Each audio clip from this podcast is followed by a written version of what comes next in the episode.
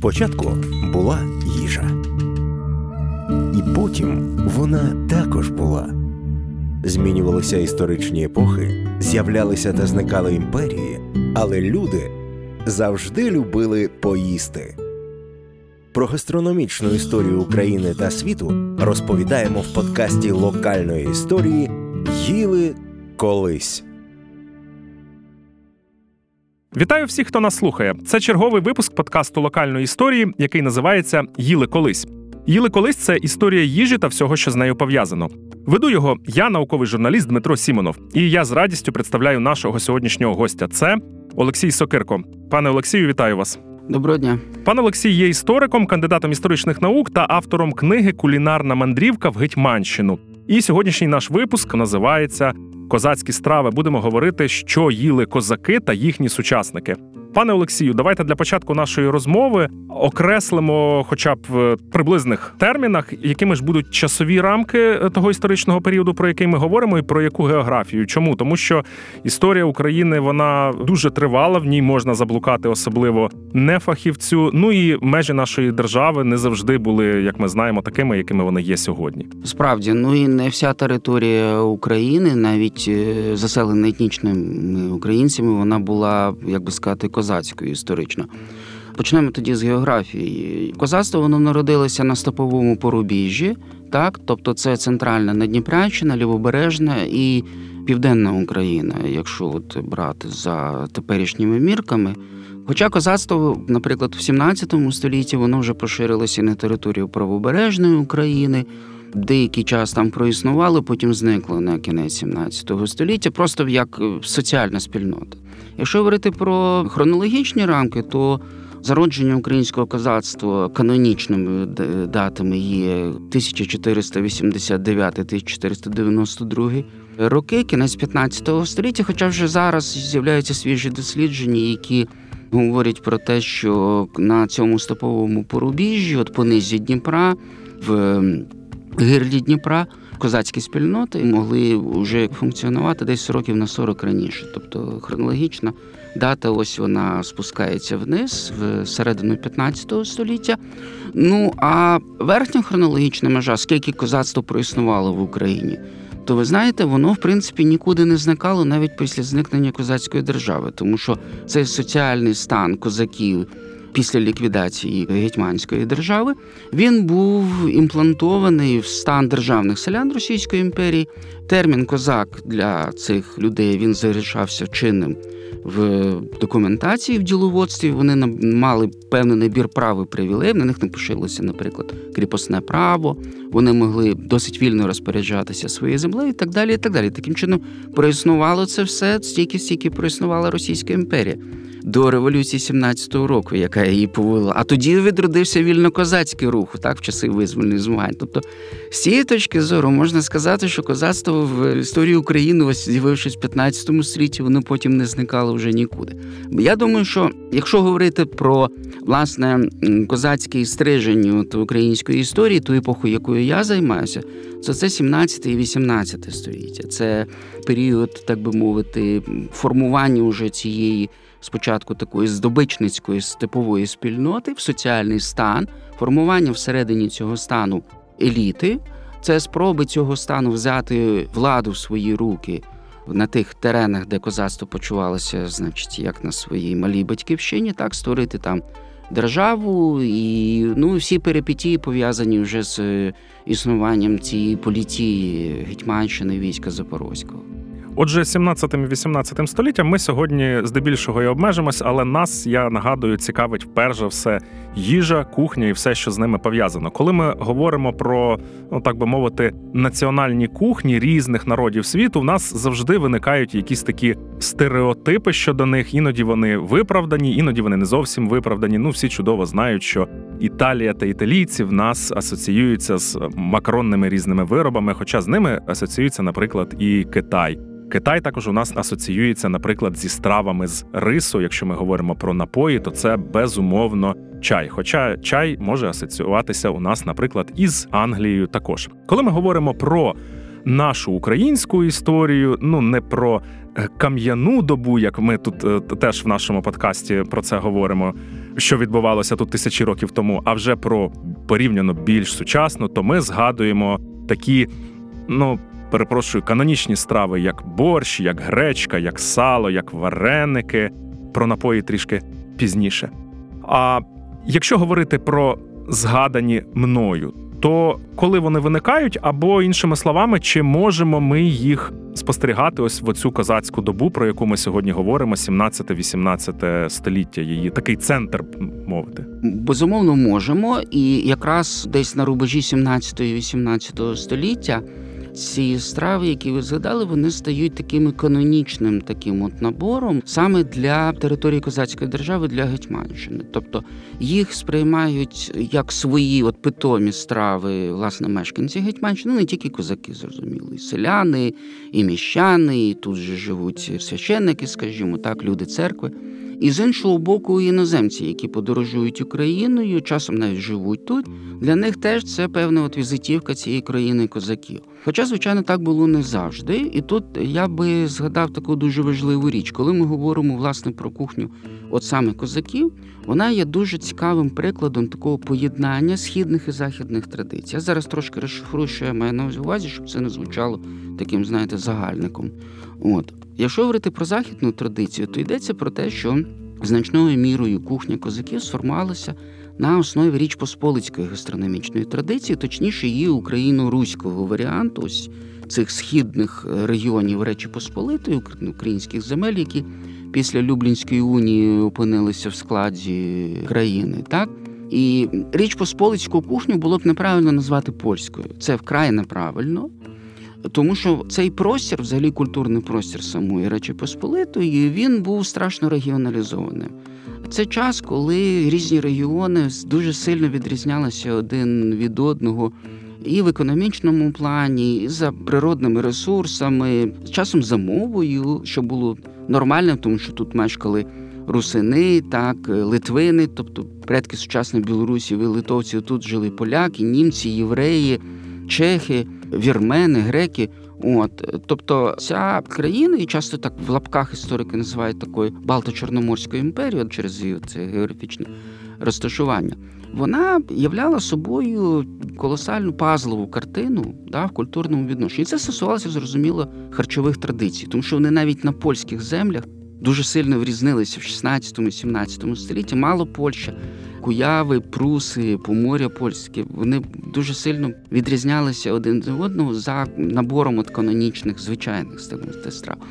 Руські землі, речі Посполити, вони теж витворили свою якби культурну традицію, в тому числі свою гастрономічну культуру, яка теж за регіонами України відрізнялася, тому що, наприклад, руське воєводство це територія теперішньої Львівської області, переважно, воно харчувалося не так, як харчувалося на Волині, наприклад, тим більше не так, як харчувалося на Дніпровському лівобережжі. Так, зрозуміло, що тут грало роль в першу чергу.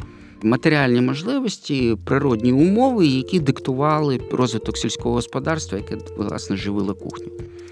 От можна сказати, що ось тут, якраз на східних окраїнах Речі Посполити, Київське воєводство, Братславське, пізніше Чернігівське, якраз це питомо козацькі ареали. Тут витворився свій трип харчування уже в 16-17 століттях, і козацька кухня частково його увібрала. Значить, якщо говорити дуже так загально, то що це були за набори страв? Тут були, значить, в першу чергу страви з зернових і борошна, тобто каші, різні гатунки випічки.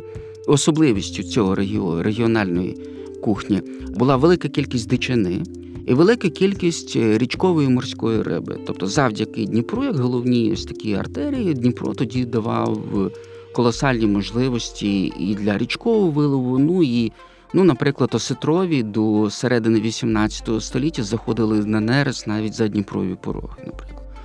От можемо собі уявити це різноманіття, і ось дані археологічних розкопок вони якраз це засвідчують. Ну і велика кількість дичини за рахунок лісів і степової дичини, тобто птахів степових в першу чергу, сайгаків, кіз, на яких полювали. І, от, наприклад, у цих ресурсів їх було менше, припустимо, на Поділлі або в західноруському регіоні.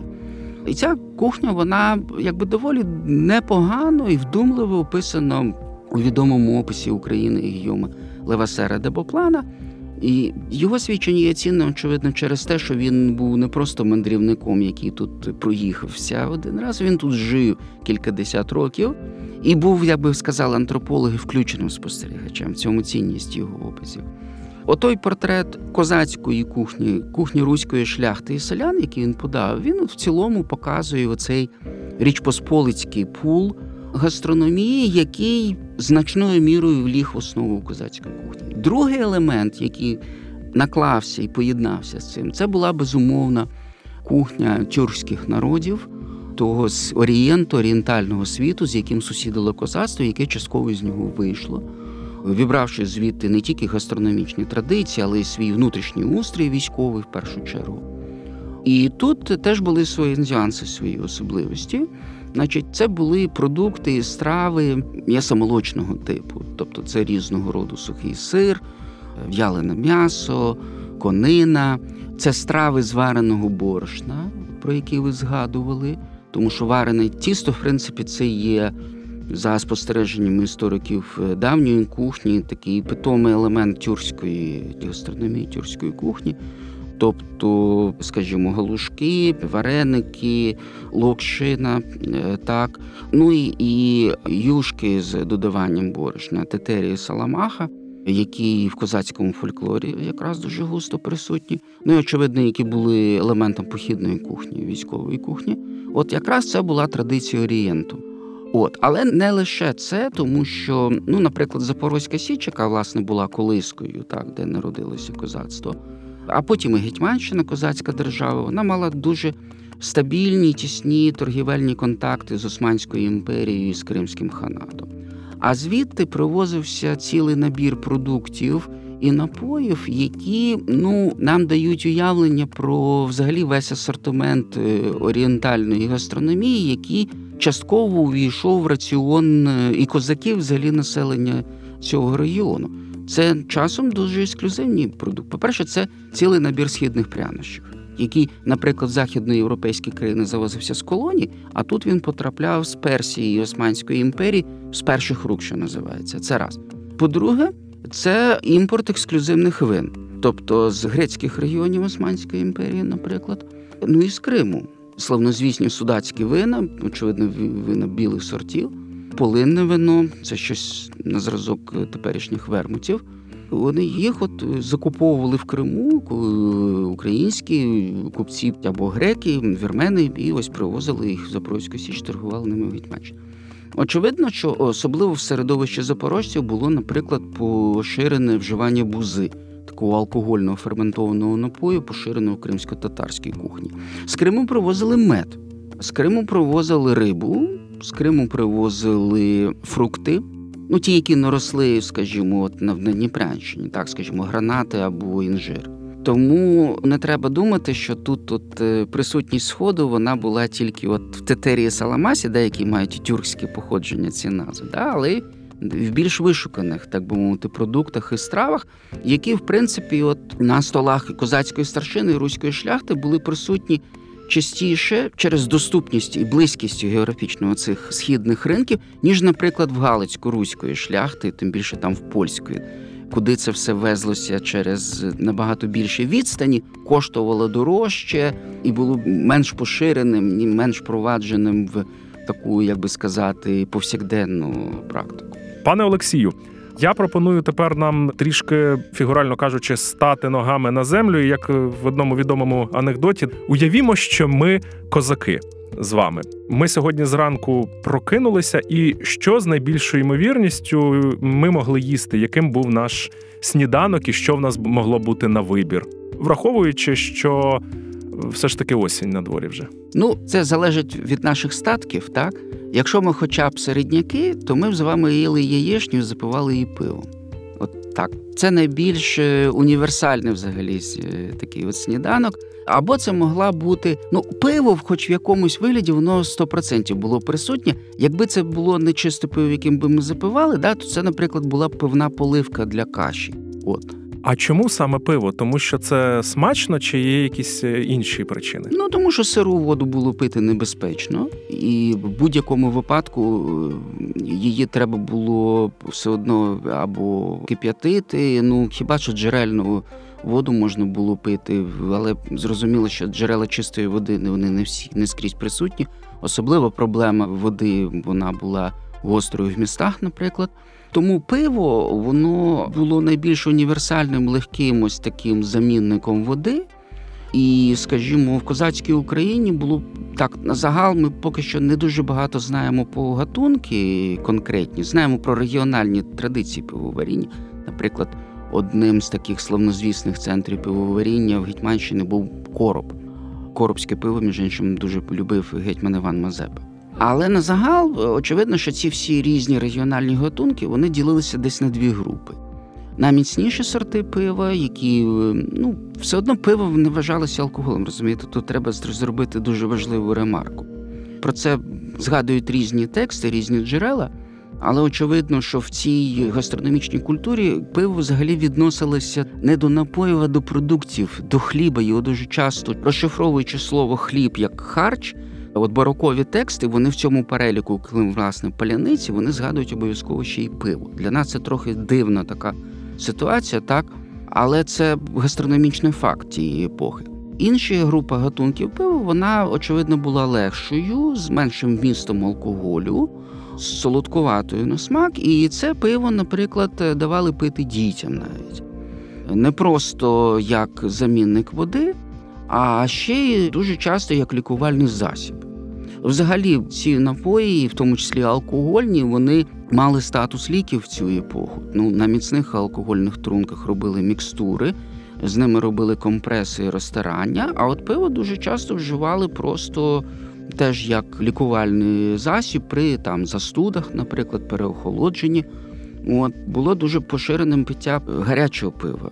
От польський гжанець у нас сприймається як певна екзотика. Так ну зараз в нас теж в барах починають подавати гаряче пиво, але в принципі це стандарт. І треба сказати, що, скажімо, в Гетьманщині це не було сезонним напоєм гаряче пиво, от на відміну від нашого часу. Його споживали і влітку. Туди додавали цукор, додавали прянощі і часом додавали вершкове масло. І крім того, пиво воно було основою супів, соусів. Ну, соуси, знаєте, вони мали очевидно трошки інший характер, ніж е, в теперішній кухні. І Їх називали поливками. Тобто, оце вже вказує так мовити на характер використання цього додатку харчового. І на основі пива робилося досить багато таких соусів і поливок. Так що це у нас точно було б на сніданок. А от е, яєшня це теж такий, от е, не дуже часто згадується саме серед страв, які споживалися в першу половину дня, так до обіду.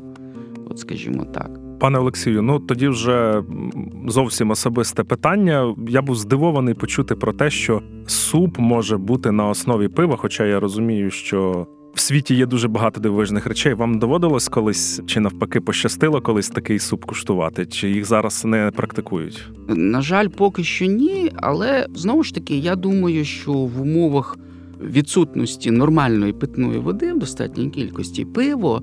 Воно було абсолютно, значить, органічним замінником цієї води. І крім того, не треба забувати, що броварництво, тобто це кустарне пивоваріння, воно було надзвичайно поширене в козацькій Україні. Практично всі верстви населення мали безмитне, неоподатковане право варити це пиво для власних потреб. Ну, за певною квотою. Козацтво воно взагалі мало право і на винокуріння, тобто на виготовлення міцних алкогольних дистилятів.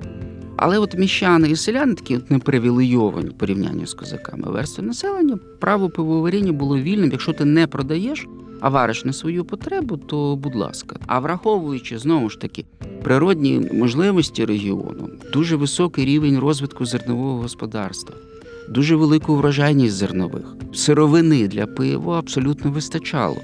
І знову ж таки, з різного роду облікових документів ми знаємо, що броварні були ну мало не в кожному козацькому господарстві. Повертаючись до нашого канонічного борщу, от е, одна із речей стосовно нього, яка мене найбільше цікавить, це Склад, ті продукти, які входять до нього. Нам сьогодні, сучасним людям, які можливо не дуже замислюються, неможливо дуже складно повірити в те, що якихось перепрошую там 400 чи 500 років тут люди просто не уявляли, що в світі існують помідори, томати, що є квасоля, що є картопля, тому що все це було за Атлантичним океаном. І ми всі чули ще з шкільної лави оці історії. Я не знаю, скільки в них правди, а скільки вже такої фантазії про те, яким чином запроваджувалась та ж сама картопля в Європі. Тож, якщо в 17-18 столітті борщ вже був, то це означає, що і картопля, і квасоля, яку, звісно, не всі кладуть в борщ, не за кожним рецептом. І томати вже тут в нас були, тобто це вже такий сучасний гастрономічний набір тоді був. Ну, цей борщ, який ви зараз згадали, це, скажімо, продукт вже другої половини 19 століття. І то картопля так можливо, а томати ну не так часто насправді використовувалися. І в Україні маса регіональних різновидів е, борщів. Якщо ми говоримо про знову ж таки козацьку територію, так то одна з перших згадок борщу на столах, от скажімо, киян, очевидно, і київських козаків, це кінець 16 століття. Хоча очевидно, що ця страва могла існувати, і швидше за все існувала такі, з'явилися раніше. Але от тих інгредієнтів, колоніальних продуктів, про які ви задали, чудно, що в той час не було, хоча в Європі вони були відомі. І, наприклад, е, картопля була відома і в Україні, її не культивували, але як екзотичний такий овоч. Про неї знали безумовно, і, можливо, дехто знаті навіть куштував. Тому борщ то 16, 17, 18 століття в центральній і в східній Україні це борщ зготований на основі буряків, бурякового квасу, куди, очевидно, додавали ще й борщовик, ну, їстівні види борщовика, які, власне, дали назву самій цій страві. Ми знаємо, що борщ їли і у Львові, ми знаємо, що їли в Києві. Щоправда, от поки не зовсім зрозуміло, якими були регіональні відмінності, чи не ж повинні були. Тобто це юшка зварена на основі буряків або бурякового квасу, якщо це зимовий, скажімо, борщ, куди могло додаватися м'ясо, риба, гриби, в залежності від того, це був пісний сезон чи скоромний. Ну і маса інших овочевих додатків, очевидно, петрушка, селера, цибуля. В 18 столітті вже, очевидно, і морква, ну але без картоплі і томатів. І тому це був, знаєте, єдине, що можливо єднає помідоровий томатний версію, таку новочасну версію борщу із отою старосвітською, староукраїнською, це те, що це був суп червоного кольору. Тому що буряки, відповідно, давали цей червоний колір, ну і далі потім домати. Так? Я знаю, що, от, наприклад, е, сучасні версії українського борщу, в тому числі які полюбляли варити мої батьки колись, вони поєднували і буряки, і томати. Тобто борщ без буряку і без помідорів, ну якби не мислився як такий. Але ще одна властивість, теж яка єднає отой е, староукраїнський борщ із новочасним, це оцей кисловато-солодкий букет. От він якраз родом з минулого, тому що барокова кухня, кухня тої епохи, про яку зараз говоримо, це один з найбільш поширених і стабільних смакових букетів кисло-солодкий смак. Кисло-солодкі смаки мали поливки, соуси, такий смак мали м'ясні рибні страви. От. Тому можна сказати, що в цьому відношенні борщ репрезентує один з найбільш типових смакових букетів барокової кухні. І він залишився, бачите, в староукраїнському борщі, тому що там був буряковий квас, який його підкислював. А я знаю за текстами 18 століття. Правда, це кухня київських міщан, а не козаків. Але можна сказати, що очевидно тут е, такий варіант був поширений і на козацьких столах. Для закислення додавали, скажімо, лимонний сік замість оцту. Ну, от це така це плебейська штука для селянської кухні. Домашній оцет робиться з кислиць, такий досить примітивний. Да, от на заможних, середньозаможних столах, таких от респектабельних, значить, купують у грецьких купців лимонний сік і додають для закислення лимонний сік. Ну і кислоту міг давати буряковий квас, якщо борщ варився на буряковому квасі, скажімо, це зимовий більшою мірою борщ. Да? Ну і сучасний борщ кисло-солодкий, здебільшого, правда ж? Теж за рахунок помідорів, за рахунок бурякової заправки. Часом господині трошки закислюють його оцтом. От тому тут теж є така певна тяглість. Бачите, незважаючи на те, що з'явилися в ньому колоніальні продукти, він все одно зберіг свій канонічний смак. Борщ це та тема, яка зазвичай викликає безліч суперечок, причому нерідко на підвищених тонах. Але ось тепер, завдяки вашій розповіді, ми знаємо, що, попри тяглість, про яку ви зазначили, рецепти все одно відрізнялися досить суттєво. Тобто тут є про що ще посперечатися. А пане Олексію, ось не так давно я спілкувався з одним знаним генетиком. Він е, розповів цікавий факт, що вони досліджували разом із колегами мікрофлору, склад тих бактерій, які мешкають в нашому травному тракті, мається на увазі української популяції. І цікавий факт полягає в тому, що якщо подивитися на зимовий склад цього мікробіому та на літній, вони суттєво відрізняються. Чому? З очевидної причини, тому що влітку людина їсть одну їжу, а взимку вона їсть іншу їжу. І це попри те, що сьогодні, на відміну від козаків, ми маємо супермаркети, в які навіть при певних фінансових можливостях можна завітати взимку і купити ті ж самі помідори, хоча вони не такі червоні, не такі смачні, не такі стиглі. І огірки, і все, все, все решта. Я думаю, що це все наші слухачі знають. До чого я власне веду? Козакам в цьому плані, напевно, було складніше, де і їхнім сучасникам на території сучасної власне України, про яку ми говоримо. І вони мусили дуже сильно свій зимовий раціон е, адаптувати якимось чином, робити якісь запаси на зиму і їсти не те, що вони їдять влітку. Розкажіть, будь ласка, якими були ось такі закрутки, умовно кажучи, як їх сьогодні називають, як зимовий раціон відрізнявся від літнього? Ну я почну з такої ремарки, яка стосується кухні знаті. Знаєте, знаті були доступні всі несезонні продукти фактично цілорічно. Якщо ми подивимося на стіл козацької старшини, то в 18 столітті в Гетьманщині вже навчилися використовувати теплиці, тепличний спосіб вирощування, навіть ананасів і персиків. Ну, персики не існувало районованих сортів тоді, які виростали скажімо, на Дніпрянщині чи на Лівобережжі, а в теплицях вони могли давати там цілорічний, е, майже цілорічний врожай. От знаті були доступні цитрусові, так само помаранчі і лимони. Їх привозили сюди. Значить, як їх збирали, привозили в патоці, в медовій патоці, яка дозволяла, яка була таким консервантом своєрідним, і не тільки для фруктів. Так само інжир. Якщо говорити про загал козацтва, про ті можливості, які давало натуральне господарство, які вели козаки, то ну що ж, частину, скажімо, корнеплодів і фруктів могли зберігати в погребах в льохах, наприклад, яблуки і груші. Знаємо, що вони могли зберігатися десь до лютого березня місяця.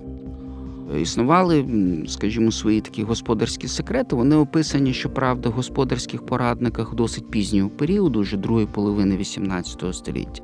Але вони очевидно, що використовуються в домогосподарстві пересічних українців і зараз. Яблука груші перекладали солому, яйця, наприклад, довший час зберігали, пересипаючи їх соломою, піском або попілом.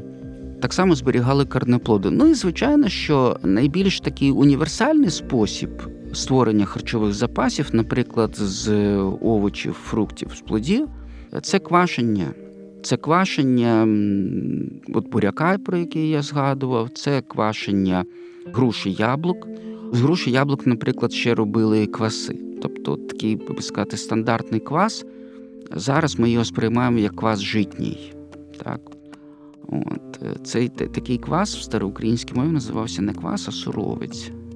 На основі солоду і житнього, тобто от спроджений ферментований напій з частково змістом алкоголю навіть. І цей суровець він не був вельми популярним в козацький період історії України. От Далі здомінував, його трошки потіснив от саме житній квас із просто впливом уже російської культури, появою російських трактирів, більшої кількості росіян тут, поміщиків, гарнізонів, офіцерів, солдатів, чиновників і так далі. От, А такий стандартний квас з часів Гетьманщини це яблучний або грушевий квас. Часом на нього не додавали хміль, просто ці плоди чистилися, різалися, заливалися водою, далі процес брудіння, кілька разів, значить, їх просіджували. Ну і цей квас в погребах міг зберігатися досить довго. Про це, мабуть, не знають наші виробники сидру. які, е, очевидно, рано чи пізно мусять відмовитись від використання цієї назви так, в брендах, торгових марках. От. Але ми мали свій сидр. Насправді, це яблучний грушовий квас, переброджений, який вже перестояв. Це ну це власне і є те, що називається у французів сидр. Це теж якби один з найбільш поширених варіантів консервації, от в запас. Е, Якщо говорити про овочі, то ну це теж квашення. Квашені огірки, квашена капуста. Значить, що дуже цікаво, що як мінімум два способи квашення капусти ми знаходимо в джерелах. Значить, коли квасили шинковану капусту, яка йшла потім на борщ, на супи, на тушення і так далі.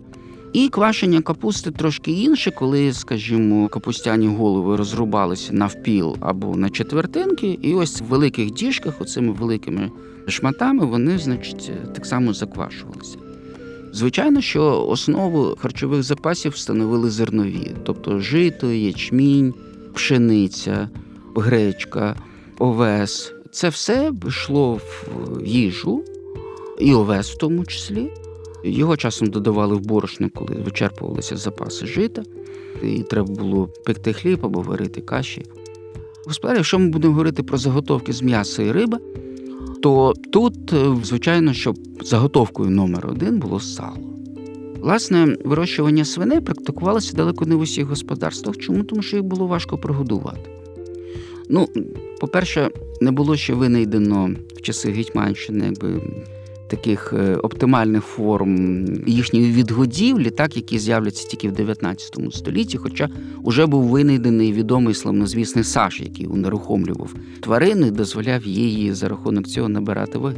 Але все одно, за відсутності комбікормів, наприклад, відготувати кабана в домашньому господарстві ну, могли дозволити собі не всі. Тому свиней вирощували переважно в тих господарствах, де були якісь надлишки, які можна було прогодувати. Найбільш поширений вид відгодівлі свиней це відходи від броварництва і винокуріння. Тобто оцей жом і макуха вони йшли на корм свиням.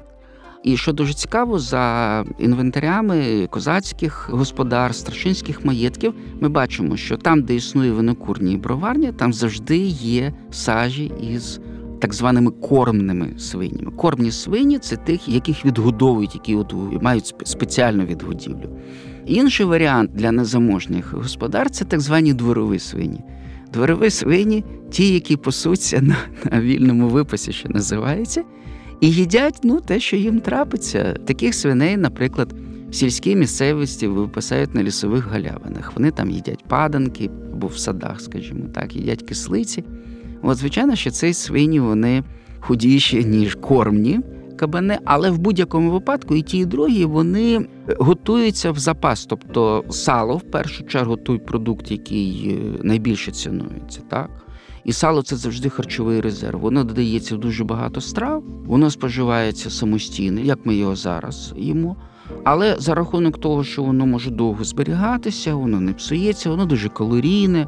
Це харчових запасів тваринного походження, це продукт номер один. Безумовно. Крім того, звичайно ж, свинини робиться солонина. Ну, солонина робиться із баранини, яка є, в принципі, основним м'ясом на столі посполитих і козаків і старшин в цю добу, тому що поголів'я овець воно десятки разів на той період перевищує поголів'я свиней. Тому цей образ козацької господи з кабанчиком, значить, це велике перебільшення, це картинка вже не більше 19 століття, ніж 18 і 17. От і баранина теж йде в заготівлю. Це теж м'ясо, яке не псується швидко, яке засолюють, пров'ялюють.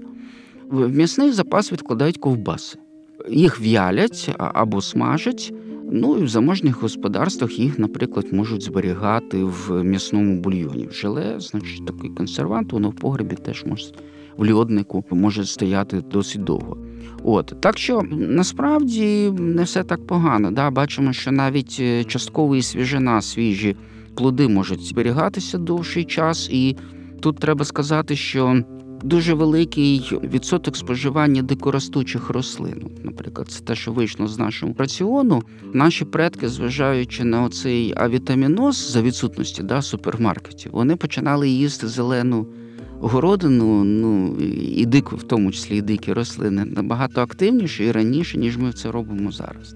От заварювали, наприклад, побіги молодих рослин, наприклад, вишні або чорної смородини. Та от ці молоді, які весною тільки тільки з'являються, вони дуже запашні, смолисті, такі ароматні. Так, ми знаємо, що наші предки їли от. е, Дикий аспарагус, який у нас майже повсюдно росте в Україні, так звану шпарашку.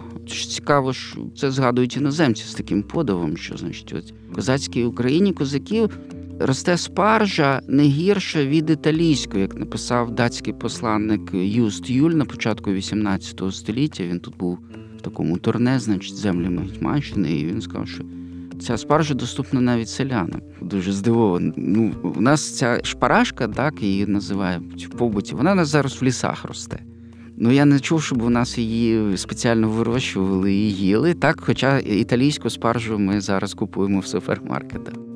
Я, як еколог за освітою і за переконаннями, мабуть, що проситиму видалити цю нашу частину розмови, бо люди, коли почують, що ця дуже дорога спаржа, яку вони купують в супермаркетах, вона росте в нас в лісі, і це буде загрожувати популяції. Тому я сумніваюся, що це варто лишати.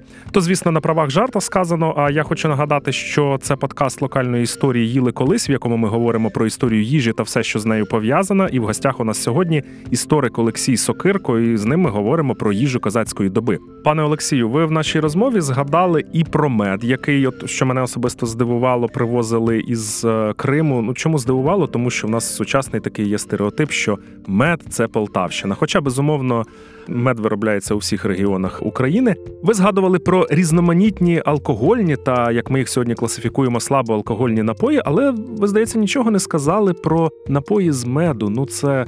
Питний мед чи медовуха є різні рецепти і різні напої. Я точно знаю, що в середньовічну епоху це був такий наш відомий напій, і сьогодні він відроджується, але це щось таке вже більш ексклюзивне. Якщо говорити про нашу з вами добу 17-18 століття, чи були там напої з меду? Якщо ні, то для чого мед використовувався? Просто ложкою їли? Ну, я почну з останнього. Мед використовувався, звичайно, як підсолоджувач, тому що цукор був відомий, тростинний цукор, який привозили з колонії, але він був шалено дорогим, довгий час недоступним там до 18 століття, поки ціни на нього не поповзли вниз на європейських ринках. Головним підсолоджувачем був мед. Мед був головним консервантом за рахунок своєї структури, те, що він, значить, блокує доступ кислороду, да, який або розкладати органічні матерії.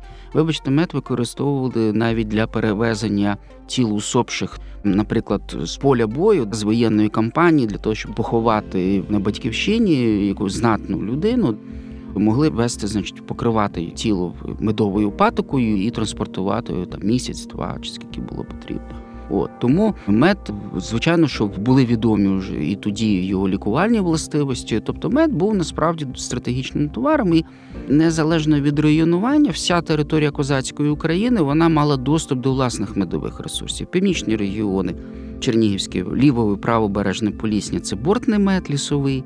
А от регіон м, лісостеповий це мед пасічний, да, вуликовий. Чому привозили кримський мед? Тут очевидно треба пояснити. Очевидно, що це були якісь спеціальні сорти. Я підозрюю, що це міг бути, наприклад, акацієвий мед. Акація не росла на той час на оцих теренах, яка в нас є зараз. Да? Тому, очевидно, це були ті гатунки меду, які не продукувалися отут в нас. Так? І через це вони були ексклюзивними, і їх е, сюди доправляли купці. От питний мед, про який ви згадували, він взагалі відомий на наших е, землях ще з часів середньовіччя. Він був дуже популярним напоєм ще в часи Київської Русі. І він стабільно тримався в розряді ексклюзивних таких дорогих трунків через довгий час просто от самого процесу ферментації, його вистоювання, який міг займати від 5 до 50 і навіть більше років. Тут треба зрозуміти, що бідні і середньозаможні господарства не могли собі дозволити утримання великих харчових запасів і, взагалі, виготовлення тих продуктів і напоїв, які потребували довгого настоювання, вистоювання, ферментації. і так далі. Тобто, іншими словами, бідні і недостатні економіки вони швидше з'їдали свої харчові запаси. Так і відповідно щось дозволити собі відкладати, настоювати, гратися із смаками могла тільки заможна верхівка. Це досить вузький прошарок знаті світської і духовної. От. І питні меди були дуже поширеними, безумовно. До речі, повертаючись до регіоналізму Річ Посполицької кухні, польські дипломати, польські мандрівники, які тут бували, вони якраз відзначали, що Русь і Литва славляться своїми особливими медами, яких немає у нас в Польщі. Знову ж таки, ми поки що не дуже багато знаємо про медоваріння в Україні Росії, в козацькій Україні, зокрема. Але очевидно, що технологія була достатньо стандартною. Медове сито, тобто розведена водою медова патока, вона проварювалася з додаванням спецій, потім туди додавався хміль і запускався процес ферментації, який міг тривати різний час. Його часом переривали, часом, значить, давали меду вистоятися повністю, коли він переброджував. Його кількаразово стіджували і далі закупорювали в тішки чи в інші посудини і ставили для настоювання в погріб. Чим довше вистоювався такий мед, тим він був смачнішим, тим він був дорожчим. Ну і зрозуміло, що це пояснює нам, чому він перебував переважно в елітній кухні. При цьому тут треба обов'язково відзначити, що в козацькій Україні не бракувало інших алкогольних напоїв. Знову ж таки, за рахунок наявності великої кількості сировини для винокуріння, тобто в першу чергу збіжжя і пшениці, високій врожайності цих зернових, за рахунок відсутності податкових якихось обмежень. Ну а козаки вони мали право вільного винокуріння і в Річ Посполицький період, і власне в період Гетьманщини. Так тут дуже сильно протягом 17 століття розвинулося індустрія, можна сказати, дистиляції зернових напоїв. Зернові дистиляти, тобто горілки і водки, вони поступово через дешевизну виробництва, через низьку собівартість, через швидкість процесу дистиляції, через більш просту технологію виготовлення настоянок і наливок на основі цих зернових дистилятів, вони поступово витісняють оці елітні меди, які стають менш поширеними. Ну, простіше кажучи, з ними більше возні. Але вони залишаються елітними, напевно. В 18 столітті вони виготовляються вже тільки при дворах, при кухнях, при господарствах е, козацької аристократії. І вони є елітними напоями, які ну, не споживаються на щодень. Тобто, це бенкетний напій з нагоди великих урочистостей, весіль, наприклад, так, коли з погребів дістається мед, який поставили тоді, коли, скажімо, народилася наречена або наречений. Ну, це мало б такому меду бути мінімум 18-20 там з чимось років е, витримки, розумієте? Меди по цінах конкурують в цей час, е, період пізньої Гетьманщини, з імпортними винами. Дуже часто місцевий такий вистояний мед він коштує в десятки разів більше, ніж привозне вино. Інша категорія медів це не сталені меди, а просто медове сито, коли патока розводилася водою, трошки проварювалась, туди додавалися спеції, і цей напій пився от на рівні із пивом, скажімо, легким пивом, як замінником води. Пане Олексію, їжа це одна з тих тем, яка в нормі у більшості людей все-таки має такі дуже приємні асоціації. Їжа це смачно, їжа часто це корисно, їжа це таке одне із задоволень, яке нам грішним на щастя доступно. Але є в неї свій такий антипод, чи так би мовити, антонім це голод. Мені б хотілося дізнатися, чи в епоху, про яку ми говоримо, чи явище це зустрічалося як щось масове? Якщо так, то через які умови це траплялося? Що ми про це знаємо? Ви знаєте, Якщо знову ж таки ми окреслюємо територію козацької України або навіть ширшими рамками, от і Річ Посполицьким ралом українських земель, голод, як правило, в цей час викликаний війнами. Зрозуміло, коли бойові дії знищують е, посіви зернових, винищують селянське козацьке домогосподарство, війни найбільш сильно позначаються на стані сільського господарства. Сільське господарство це якраз той сегмент економіки, перше, він найбільший в доіндустріальній Європі. Так мовити, всі цінності, всі матеріальні вартості творяться переважно тут. От і головний прибуток дає завжди земля. От війна знищує господарство, і на це може накладатися неврожай. Але я скажу, що от в козацькій Україні неврожаї ніколи не спричинялися до якогось тотального голоду, знаєте, з е, масовими смертями і з е, там проявами канібалізму чи ще чогось подібного. От. І тому частіше війна спричинювала голод, е, дороговизну продовольства, просто елементарну нестачу продовольства. Голод, якщо ми е, знову ж таки повернемося до козацької спільноти, голод часте явище під час облог, коли місто оточено противником, і коли гарнізону треба, значить, давати собі раду із продовольством, яке дуже швидко закінчується, який потерпає від нестачі питної води, той ж самий, бо противник завжди дбає про те, щоб зіпсувати якимось чином воду з колодязів або перекрити річку для того, щоб унедоступнити постачання води до обложеного міста. Тому для людей військових, для людей війни, якими були козаки, голод, чи, скажімо так, періодичне недоїдання, десь на межі голодування. Воно досить звичне явище, але це нормальна школа для загартування воїна.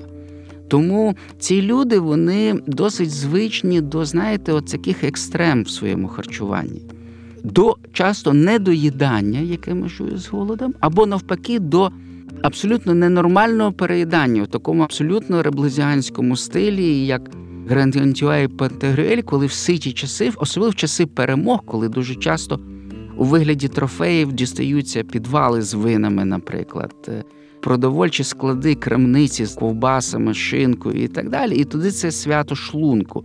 Це поділ, звичайно, зброї, там коштовностей і інших трофеїв.